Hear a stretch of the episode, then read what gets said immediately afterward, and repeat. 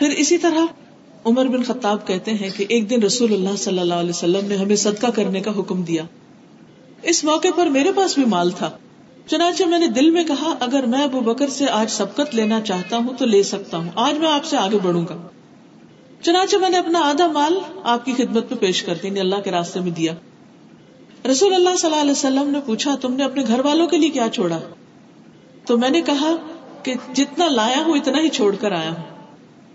اتنے میں ابو بکر آ گئے اور انہوں نے بھی اپنا مال اللہ کے رسول صلی اللہ علیہ وسلم کی خدمت میں پیش کر دیا یعنی ان کو دیا تاکہ وہ اللہ کے راستے میں خرچ کرے آپ نے پوچھا ابو بکر، کیا چھوڑ کر آئے ہو؟ گھر والوں کے لیے کیا چھوڑا ہے؟ کہا، ان کے لیے اللہ اور اس کا رسول ہی کافی ہے۔ عمر کہتے ہیں، تب مجھے کہنا پڑا کہ میں کسی بھی چیز میں ان سے آگے نہیں بڑھ سکتا۔ لیکن وہ ان سے آگے بڑھنے کی کوشش میں ہوتے تھے۔ اور ہر وقت مقابلے میں ہوتے تھے کہ اچھا یہ کام کر رہے میں بھی کروں گا۔ ایسا کرنا بالکل جائز ہے۔ لیکن یہ تمنا کرنا کہ کاش یہ نہ کر سکے اور ان کو پتہ ہی نہ چلے اور میں ہی اکیلا کر جاؤں، تو یہ درست نہیں۔ نیکی میں بھی دوسروں کو شریک کرے خیر اور بھلائی کے کاموں میں بھی دوسرے کے ساتھ مددگار بنے اور اس کی تمنا بھی کرے پھر اسی طرح دوسری چیز یہ ہے حسد میں کہ دوسرے کی نعمت کو ناپسند کرنا، تو اس کی ہمیں اجازت نہیں۔ اور پھر تیسری قسم ہے اگر کوئی شخص اپنی کوشش میں لگا ہوا ہے کہ دل میں بات آ گئی اور اس کو میں نکال دوں، تو اس کوشش پر اس کو اجر ملے گا۔ لیکن یہ حسد اس کو نقصان نہیں دے گا۔ تیسری قسم یہ ہے کہ انسان کے دل میں حسد آیا اور پھر اس کے بعد وہ دوسرے کی نعمت چھیننے کی کوشش میں لگ گیا۔ یہ حرام ہے اور اس پر پکڑ ہے۔ اب یہ دل کا گناہ ہے۔ پریکٹیکلی وہ اس کے مطابق کچھ کر رہا ہے، لیکن گناہ کا آغاز دل سے ہوا ہے، تو اس پر پکڑ ہے۔ کیونکہ ان نباد افمن بعض گمان، بعض خیال گناہ ہوتے ہیں۔ پھر آپ دیکھیے کہ حسد کرنا جو ہے یہ ایمان کی نفی کرتا ہے۔ ایمان کا دشمن ہے۔ اس سے ایمان میں کمی واقع ہو جاتی ہے۔ سنن نسائی کی روایت ہے، نبی صلی اللہ علیہ وسلم نے فرمایا، کسی بندے کے دل میں ایمان اور حسد دو چیزیں اکٹھی نہیں ہو سکتی۔ حسد آئے گا تو ایمان نکل جائے گا۔ پھر اسی طرح حسد کرنے والا اپنے آپ کو نقصان دیتا ہے۔ کسی اور کو نہیں۔ کیونکہ جب وہ جلتا اور کوڑتا ہے تو کسی کو تو نہیں پتا ہوتا، وہ خود ہی تکلیف بھگت رہا ہوتا ہے۔ پھر یہ کہ وہ اللہ کی تقدیر پر اعتراض کر رہا ہوتا ہے کہ اللہ نے کیوں اس کو دیا۔ پھر اسی طرح یہ ہے کہ حسد کی بنا پر بہت سے گناہ اس کے لیے آسان ہو جاتے ہیں۔ تو لوگوں کے لیے خیر اسی میں ہے کہ وہ حسد نہ کریں۔ نبی صلی اللہ علیہ وسلم نے فرمایا، لوگ اس وقت تک خیر پر رہیں گے جب تک وہ آپس میں حسد نہیں کریں گے۔ یعنی ان سے بھلائیاں ہی بھلائیاں پھوٹیں گی۔ نبی صلی اللہ علیہ وسلم نے فرمایا، بہترین انسان صاف دل والا اور زبان کا سچا ہے۔ صاف دل والا کلین ہارٹیڈ کسی نے پوچھا، صاف دل والا کون ہے؟ آپ نے فرمایا، پرہیزگار، پاک صاف، جس کے دل میں نہ گناہ ہو، نہ بغاوت اور نہ حسد۔ پوچھا گیا، اس کے بعد کون ہے؟ آپ نے فرمایا، جو دنیا کو برا سمجھتا ہو اور آخرت کو پسند کرتا ہو۔ تو افضل انسان کون ہے جو زبان کا سچا اور دل کا صاف ہو؟ اور دل کا صاف کون ہے جس کے دل میں تقوا ہو اور دل میں گناہ نہ ہو، بغاوت نہ ہو، حسد نہ ہو؟ پھر اسی طرح، ایک تو یہ کہ یہ حاسد کے بارے میں بات تھی، اب محسود کے بارے میں کچھ بات کروں گی۔ محسود وہ جس سے حسد کیا جا رہا۔ ہو نبی صلی اللہ علیہ وسلم نے فرمایا ہے کہ ہر صاحب نعمت سے حسد کیا جاتا ہے۔ جس کے پاس بھی کچھ ہوگا اس کے ساتھ کچھ نہ کچھ حسد ضرور ہوگا۔ کرنا کیا چاہیے؟ اگر آپ کو یہ محسوس ہو رہا ہے کہ لوگ آپ سے حسد کرتے ہیں، تو آپ کیا کریں؟ کیا جوابی کاروائی شروع کر دیں؟ جبکہ ہمارے ہاتھ میں کوئی دلیل بھی نہ ہو، کسی کے بارے میں کچھ کہنے کی یا کسی چیز کی روک کی، کیونکہ حسد ایک چھپا ہوا گناہ ہے، چھپا ہوا وار ہوتا ہے دشمن کا۔ آپ نے فرمایا، تم اپنی ضرورتوں کو پورا کرنے کے لیے ان کو رازداری میں رکھ کے مدد حاصل کرو۔ یعنی جو تمہارے منصوبے ہیں پلانس ہیں، کام ہیں، ان کو تکمیل تک پہنچانے سے پہلے بہت ڈسکلوز نہ کرو۔ ہر ایک سے مت ڈسکس کرو کہ میں یہ کرنے جا رہا ہوں اور مجھے یہ اچیومنٹ ہو گئی اور ایسا ہو گیا، ویسا، کیونکہ اس کا نقصان کیا ہوگا؟ کہ وہ کام ہونے سے رہ جائے گا۔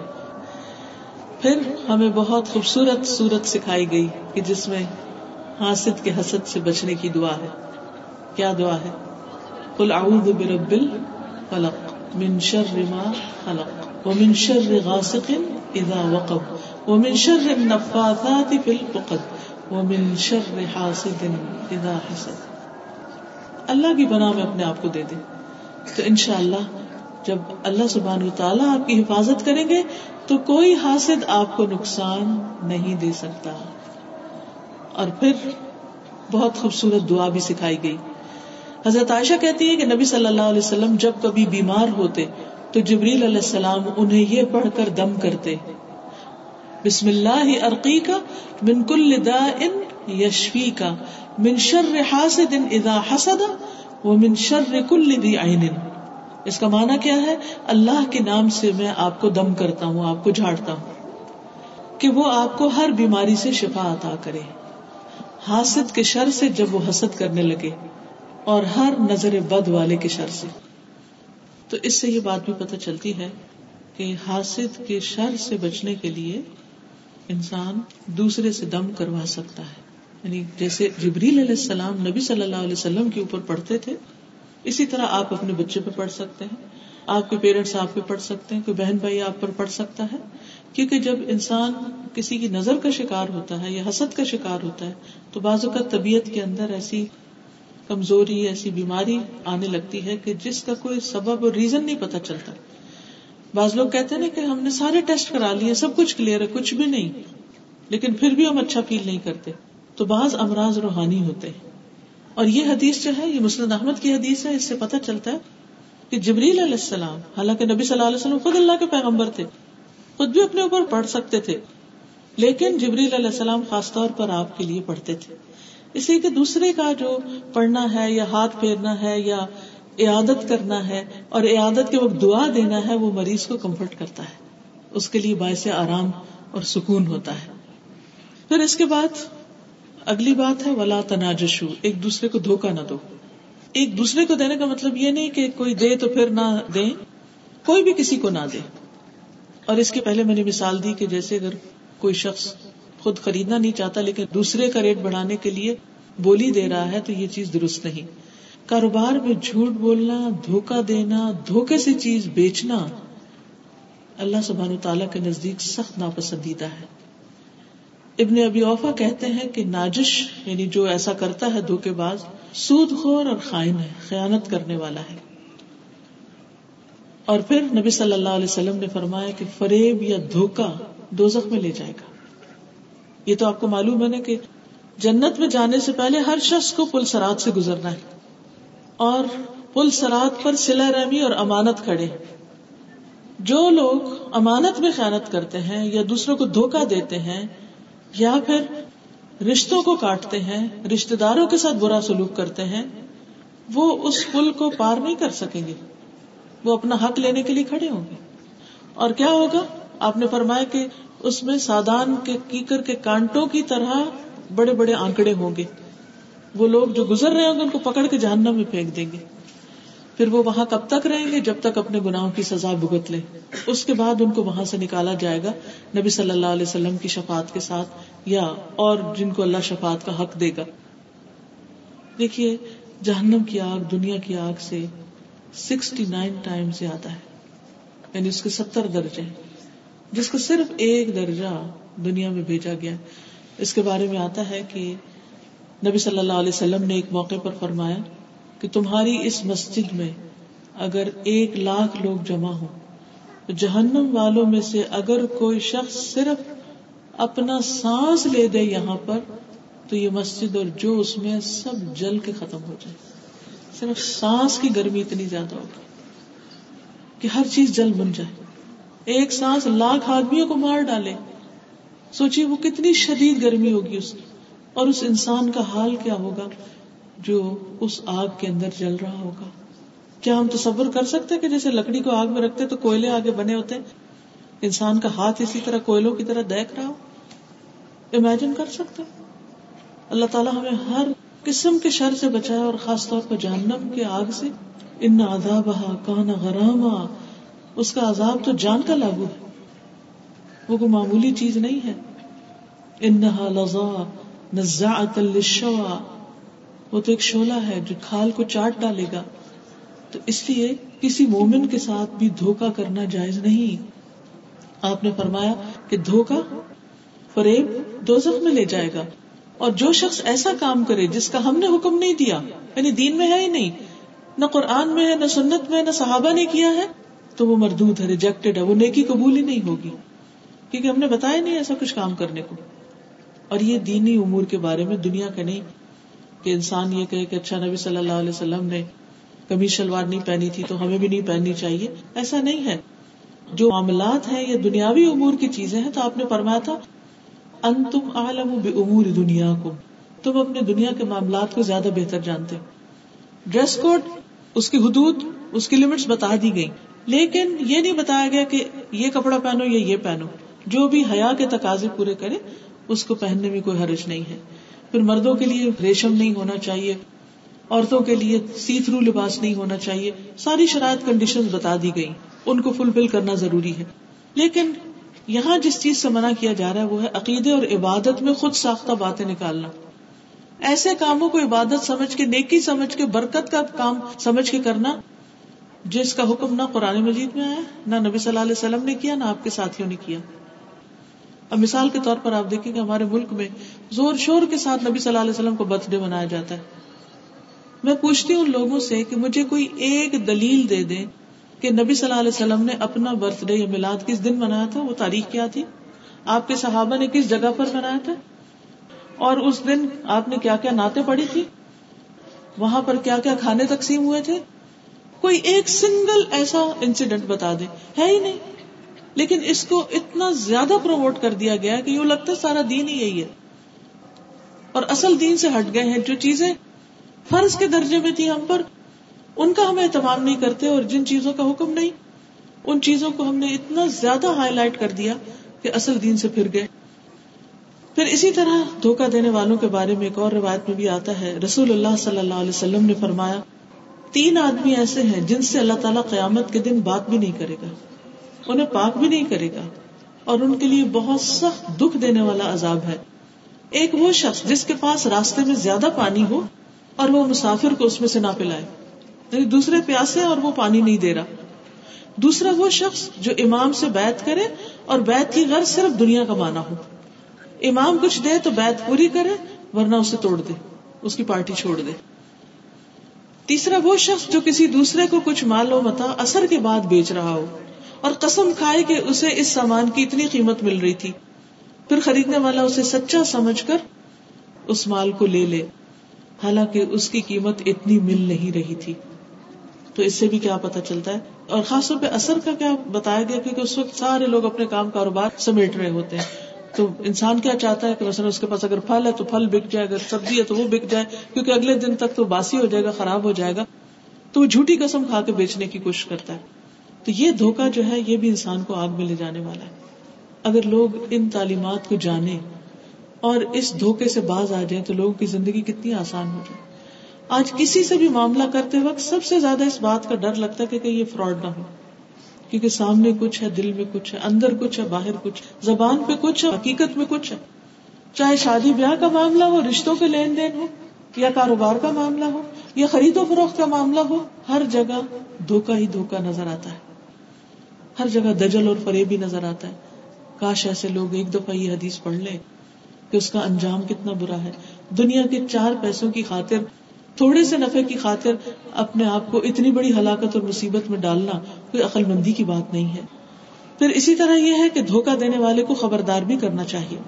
ایک آدمی نبی صلی اللہ علیہ وسلم کے پاس آیا اور کہنے لگا کہ مجھے خرید و فروخت میں دھوکا دے دیا جاتا ہے، میرے ساتھ لوگ فراڈ کر جاتے ہیں۔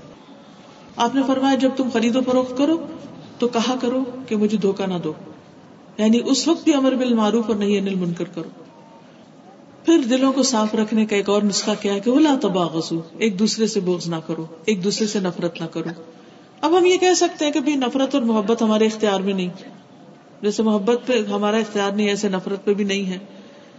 تو بات یہ ہے کہ ٹھیک ہے، کسی حد تک یہ بات درست ہے کہ انسان کے بس میں نہیں ہوتا۔ کچھ چیزوں سے بہت اچھی لگتی اور کچھ لوگوں سے اللہ واسطے کا بیر ہوتا۔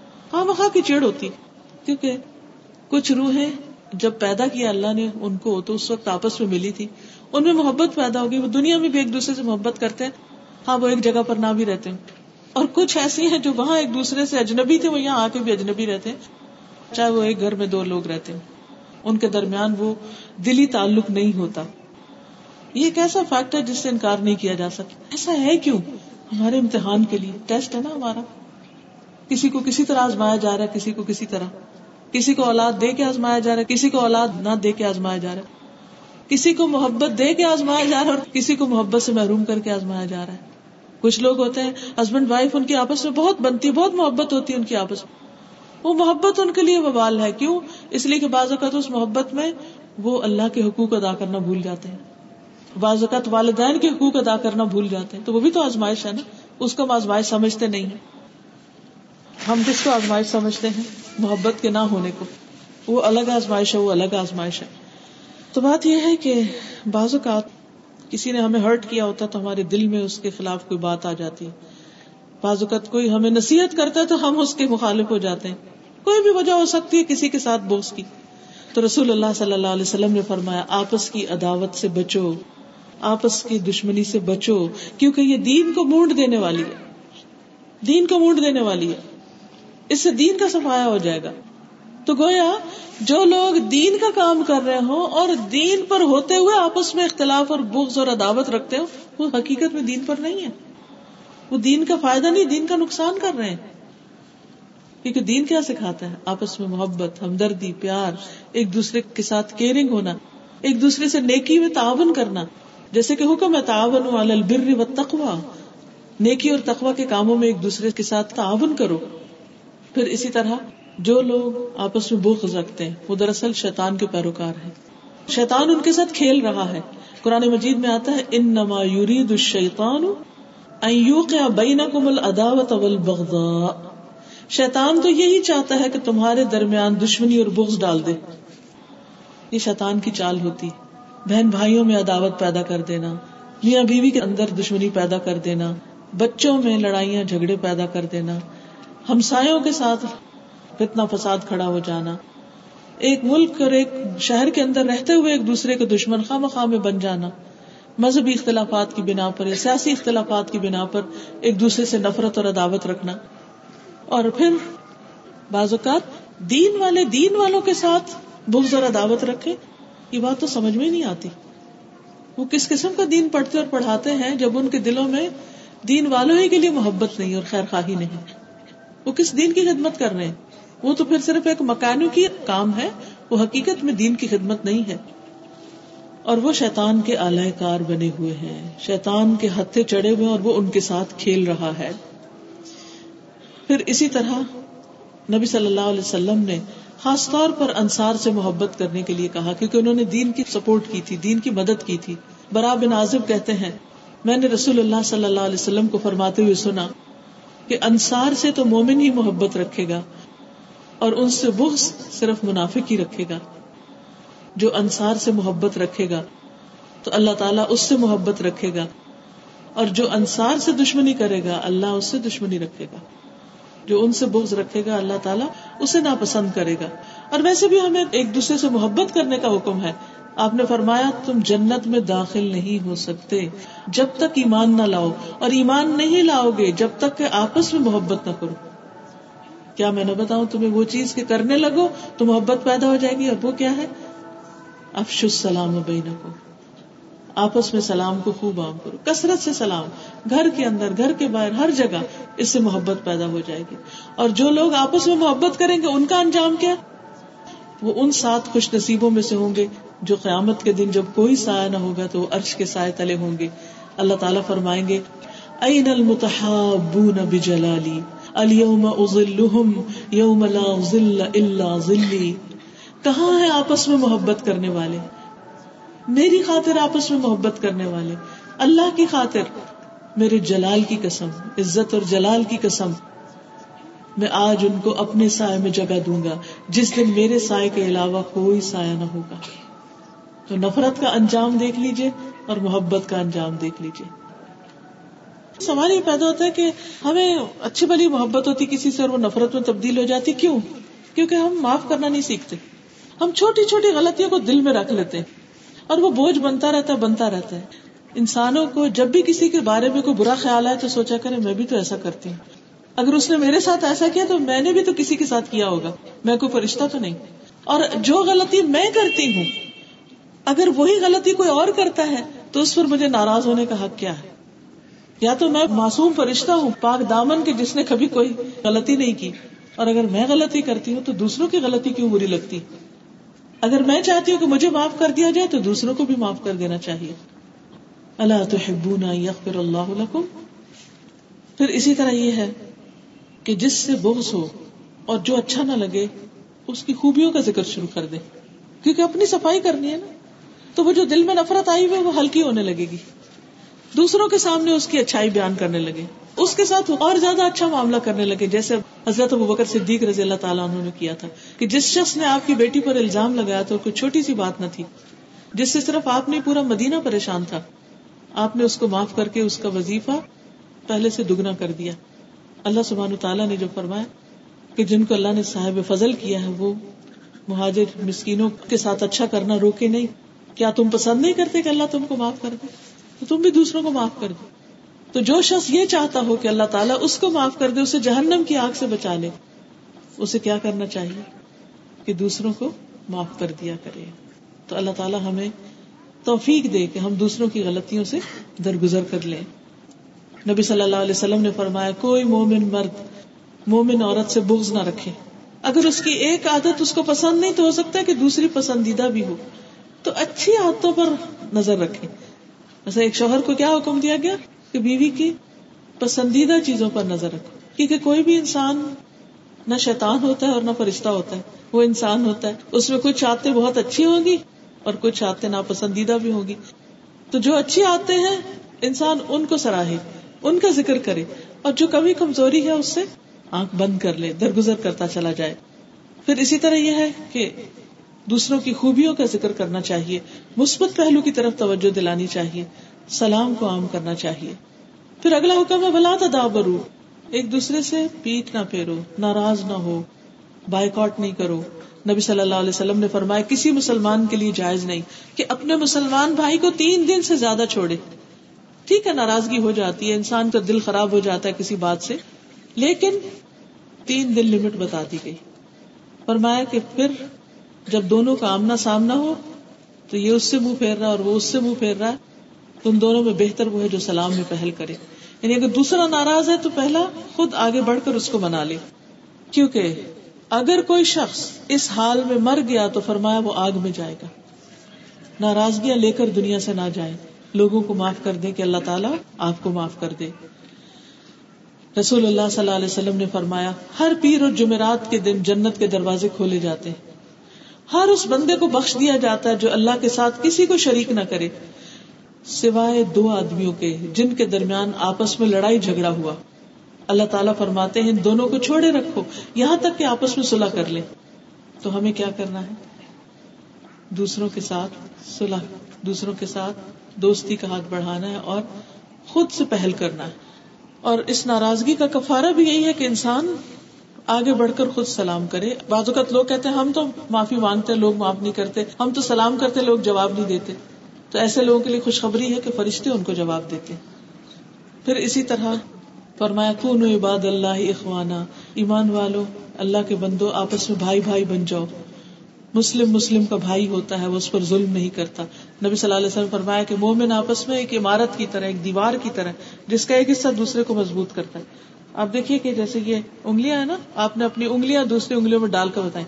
اینٹوں والی دیوار کا اسی طرح کا کچھ نقشہ ہوتا ہے نا کہ بیچ میں اسی طرح کی لائنیں ہوتی۔ تو مومن مومن کو اسی طرح سپورٹ کرتا ہے۔ اکیلا ہاتھ اکیلا ہے لیکن جب دو ہو جاتے ہیں تو آپ دیکھیے کہ اس سے ایک مضبوطی آ جاتی۔ ہے پھر اسی طرح دوسرے مسلمان سے رشتہ ہمیں اللہ کی خاطر رکھنا چاہیے، نہ کہ دنیاوی مطلب کی خاطر۔ کیونکہ جب دنیا بیچ میں آئے گی تو ناراضگیاں ہوگی اور جب اللہ کی خاطر کسی سے تعلق ہوگا تو اس کی غلطی معاف کرنے میں آسانی ہوگی۔ پھر آپ نے خاص طور پر یہ فرمایا کہ کوئی کسی پر ظلم نہ کرے اور نہ کوئی کسی کو رسوا کرے۔ کسی کے سامنے یا کسی کے پیچھے اس کی عزت سے نہ کھیلے۔ نبی صلی اللہ علیہ وسلم نے فرمایا، سب سے بڑا سود یہ ہے، ربا یہ ہے کہ انسان نہ حق کسی مسلمان کی عزت سے کھیلے۔ اور اسے سب سے بڑی زیادتی قرار دیا گیا۔ کسی کو آر نہیں دلانی چاہیے۔ پھر اسی طرح سب سے برا انسان وہ ہے جس میں یہ عادتیں پائی جائیں۔ رسول اللہ صلی اللہ علیہ وسلم نے فرمایا، تمہارے یہ نصب نامے کسی کے لیے ایب اور تانا نہیں ہے کیونکہ ہم بعض علاقوں میں گاؤں، دیہات وغیرہ میں لوگ کچھ ذاتوں کے ساتھ گالی دیتے ہیں۔ حالانکہ وہ سب آدم کی اولاد ہے تو کسی کی ذات کی وجہ سے اس کو حقیر نہیں سمجھنا چاہیے۔ تم سب آدم کی اولاد ہو اور ایک دوسرے کے قریب ہو۔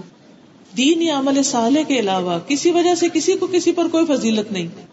آدمی کے برا ہونے کے لیے یہی کافی ہے کہ وہ فوش گو گالیاں دے، بد کلام ہو، بد اخلاق ہو، بخیل ہو اور بزدل ہو۔ ہمیں تو کیا کرنا چاہیے کہ کسی کو رسوا کرنے کی بجائے اس کی مدد کرنی چاہیے۔ نبی صلی اللہ علیہ وسلم نے فرمایا کہ جو شخص کسی مسلمان کی عزت کی حفاظت کرتا ہے، اس کو پروٹیکٹ کرتا ہے، اس کو ڈیفینڈ کرتا ہے، تو ایسے شخص کا اللہ تعالیٰ پر حق ہے کہ قیامت کے دن جہنم کی آگ کو اس سے دور کر دے۔ یعنی اگر آپ کسی مجلس میں بیٹھے ہیں تو کسی کے خلاف بات شروع ہو جائے، تو آپ کا کیا فرض بنتا ہے؟ آپ اس شخص کے بارے میں اچھی بات کہیں، اس سبجیکٹ کو چینج کر دیں۔ اس کا اتنا بڑا سلا ہے کہ ایسا شخص جہنم کی آگ سے محفوظ ہو جائے گا۔ پھر مومن مومن کا بھائی ہے، فرمایا اس کے سامان کی حفاظت کرتا ہے۔ اس کی غیر موجودگی میں اس کا دفاع کرتا ہے۔ اس کے بارے میں اچھے کلمات کہتا ہے۔ پھر اسی طرح جھوٹ بولنا منافقت کی علامت ہے۔ فرمایا، لا بہو نبی صلی اللہ علیہ وسلم نے فرمایا کہ چار باتیں جس کے اندر ہوگی وہ پکا خالص منافق۔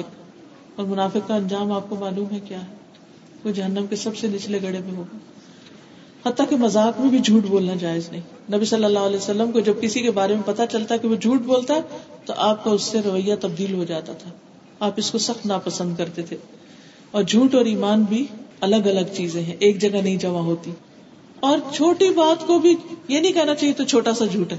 نہیں، چھوٹا ہو یا بڑا ہو، جھوٹ جھوٹ ہے۔ وائٹ لائے ہو یا بلیک لائے ہو، سارے ہی جھوٹ ہیں۔ بچوں سے جھوٹ ہو یا کسی بڑے سے ہو، سبھی جھوٹ ہے تو اس سے بچنے کی ضرورت ہے۔ اور پھر آخر میں یہ کہ کسی کو حقیر نہ سمجھا جائے۔ اور اپنے دل کی فکر کرنی چاہیے۔ دل کے تقوا کا خیال رکھے انسان۔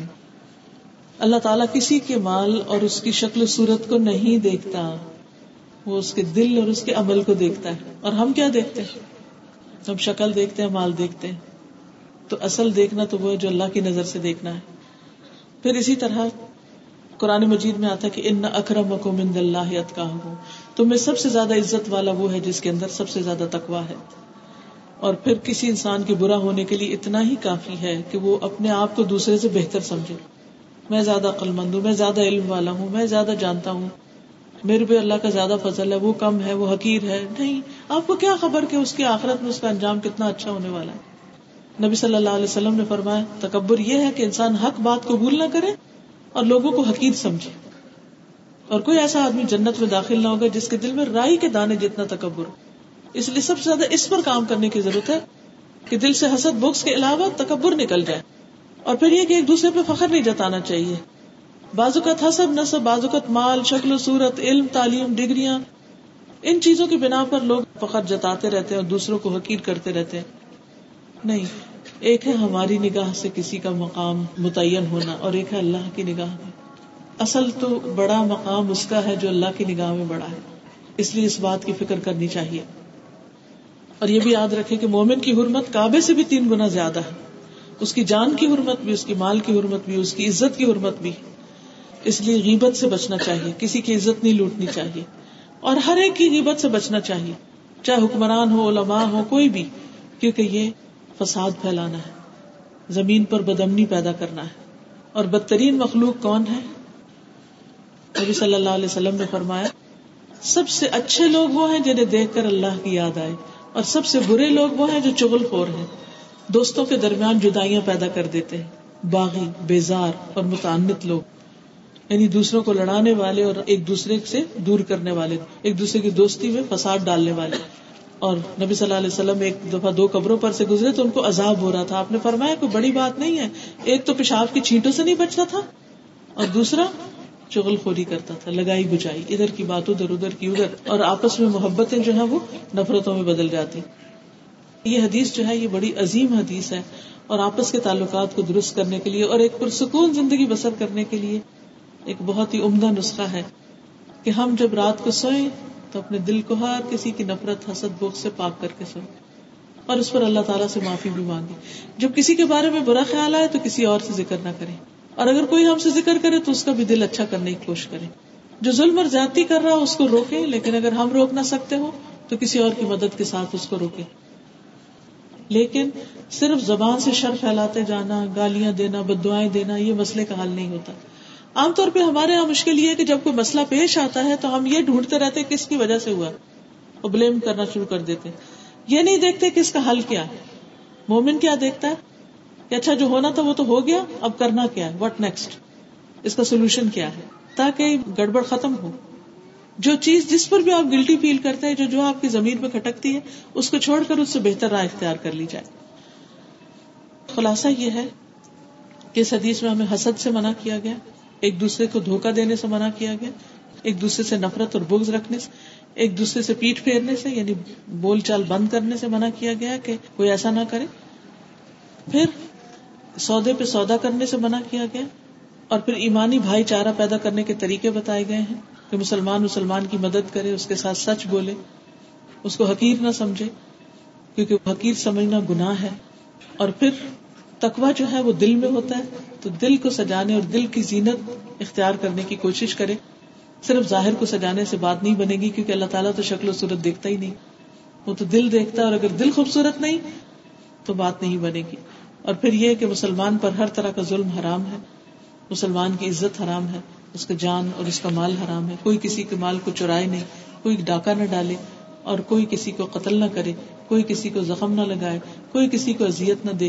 کیونکہ مسلمان مسلمان کا بھائی اور مسلمان کی پہچان یہ ہے کہ دوسرے مسلمان اس سے محفوظ رہتے ہیں۔ تو اللہ تعالیٰ سے دعا ہے کہ اللہ تعالیٰ ہمیں آج کی اس محفل سے جو کچھ ہم نے سیکھا ہے، اس پر ہمیں عمل کی توفیق عطا فرمائے۔ تاکہ ہماری دنیا کی زندگی بھی اچھی ہو اور آخرت کی بھی۔ جب انسان اللہ تعالیٰ کے ان بتائے ہوئے طریقوں پر عمل کرتا ہے، تو وہ ایک دنیا میں بھی ایک جنت ہے جس میں وہ داخل ہو جاتا ہے اور وہ ہے دل کا سکون اور خوشی۔ امام ابن تیمیہ نے کہا تھا کہ دو جنتیں ہیں، ایک آخرت کی، ایک دنیا کی۔ جو دنیا کی جنت میں داخل نہیں ہو، وہ وہاں نہیں داخل ہو سکتا۔ اور دنیا کی جنت میں داخل ہونا کیا ہے؟ انسان اللہ تعالیٰ کے بتائے ہوئے طریقوں کے مطابق اپنے دل کو ہر طرح کے شر سے پاک کر لے۔ جب وہ ہر شر سے پاک ہوگا تو پھر کیا ہوگا؟ ایسے لگے گا جیسے جنت میں رہ رہا ہے۔ کوئی چیز اس کو بادر نہیں کرے گی۔ اس کے لیے خوشی ہی خوشی ہوگی۔ اطمینان ہی اطمینان ہوگا۔ آخر داوانا ان الحمد للہ رب العالمین۔ اب اس حدیث کو ایک دفعہ عربی میں سن لیجیے تاکہ دہرائی ہو جائے۔ جن لوگوں کو کچھ سمجھ میں آتی ہے اسے انجوائے کریں گے۔ عن أبي هريرة رضي الله عنه قال قال رسول الله صلى الله عليه وسلم لا تحاسدوا ولا تناجشوا ولا تباغضوا ولا تدابروا ولا يبع بعضكم على بيع بعض وكونوا عباد الله إخوانا المسلم أخو المسلم لا يظلمه ولا يخذله ولا يكذبه ولا يحقره التقوى هاهنا. ويشير إلى صدره ثلاث مرات بحسب امرئ من الشر أن يحقر أخاه المسلم. كل المسلم على المسلم حرام. دمه وماله وعرضه. سبحان الله والحمد لله ولا إله إلا الله والله أكبر. ولا حول ولا قوة إلا بالله العلي العظيم. اللهم صل على محمد وعلى آل محمد كما صليت على إبراهيم وعلى آل إبراهيم إنك حميد مجيد. اللهم بارك على محمد وعلى آل محمد كما باركت على إبراهيم وعلى آل إبراهيم إنك حميد مجيد. ربنا آتنا في الدنيا حسنة وفي الآخرة حسنة وقنا عذاب النار. ربنا لا تزغ قلوبنا بعد إذ هديتنا وهب لنا من لدنك رحمة إنك أنت الوهاب. ربنا هب لنا من ازواجنا وذرياتنا قرة اعين واجعلنا للمتقين اماما يا حي يا قيوم، برحمتك استغيث لا اله الا انت سبحانك اني كنت من الظالمين. لا حول ولا قوة الا بالله. لا اله الا الله. لا نعبد الا اياه له النعمة وله الفضل وله الثناء الحسن. لا إله إلا الله، مخلصين له الدين، ولو كره الكافرون. یا رب العالمین یا ارحم الراحمین جو کچھ ہم نے پڑھا ہے، سنا ہے، ہمیں عمل کی توفیق عطا فرما۔ اللہ ہمارے اخلاق سنوار دے، ہمارے دلوں کو سنوار دے، ہمیں ایمان اور تقوی نصیب فرما۔ یا اللہ، تو ہماری اصلاح کر دے۔ ہمیں شیطان اور اپنے نفس کے شر سے محفوظ رکھ۔ یا اللہ، ہمیں بہترین اخلاق دے، جو میزان میں بہت بھاری نے کی یا رب العالمین تو ہمیں لوگوں کے درمیان کانٹا بن کر نہیں، پھول بن کر رہنے کی توفیق عطا فرما۔ یا اللہ، ہماری ذات سے دوسروں کو فائدہ پہنچے، اذیت اور تکلیف نہ پہنچے۔ یا اللہ، ہمیں اپنی بہترین عبادت کی توفیق عطا فرما۔ رب آئنی اللہ ذکری کا و شکری کا و حسن عبادت لا حول ولا قوت الا باللہ۔ یا اللہ، جتنی بھی بہنیں یہاں آئی ہیں، ان کا آنا قبول فرما۔ جو کچھ سنا ہے، سننے کو قبول فرما۔ اور ہمارے اس آج کی رات میں برکت پیدا کر دے، ہمارے اعمال میں تبدیلی پیدا کر دے، ہمارے دلوں کو بدل دے، یا رب، ہمارے دل بدل دے، تاکہ ہم تجھ سے محبت کرنے والے ہوں، تیرے سب سے بڑھ کر وفادار ہوں، ہماری آنکھوں کو اپنی عبادت سے ٹھنڈا کر دے۔ یا اللہ، نماز کو ہماری آنکھوں کی ٹھنڈک بنا دے۔ رب آئنی اللہ ذکری کا و شکر کا وہ حسن عبادت اللہ، اپنا ذکر کرنے والا بنا، اپنا شکر ادا کرنے والا بنا اور اپنی بہترین عبادت کی توفیق عطا فرما۔ یا اللہ ہماری اولادوں کی اصلاح کر دے اللہ ہماری نسلوں میں خیر جاری کر دے۔ یا اللہ ہمارے والدین پر اپنی رحمت فرما۔ جو دنیا سے جا چکے ہیں، ان کی بخش فرما۔ یا اللہ جو مالی معاملات میں پریشان ہے اللہ ان کی پریشانی دور فرما۔ یا اللہ جتنی بھی بہنیں، ان کے دلوں میں جو دعائیں اور نیک تمنا ہم کو پورا فرما۔ یا اللہ جنہوں نے اس مجلس کا اہتمام کیا ہے، انہیں اس کی بہترین جزا عطا فرما اور اس کو ان کے لیے صدقہ جاریہ بنا۔ اس مجلس کو ہمارے گناہوں سے معافی کا ذریعہ بنا دے۔ ربنا تقبل منا انك انت السميع العليم وتب علينا انك انت التواب الرحيم وصلى الله تعالى على خير خلقه محمد وعلى اله واصحابه واهل بيته اجمعين برحمتك يا ارحم الراحمين الهي امين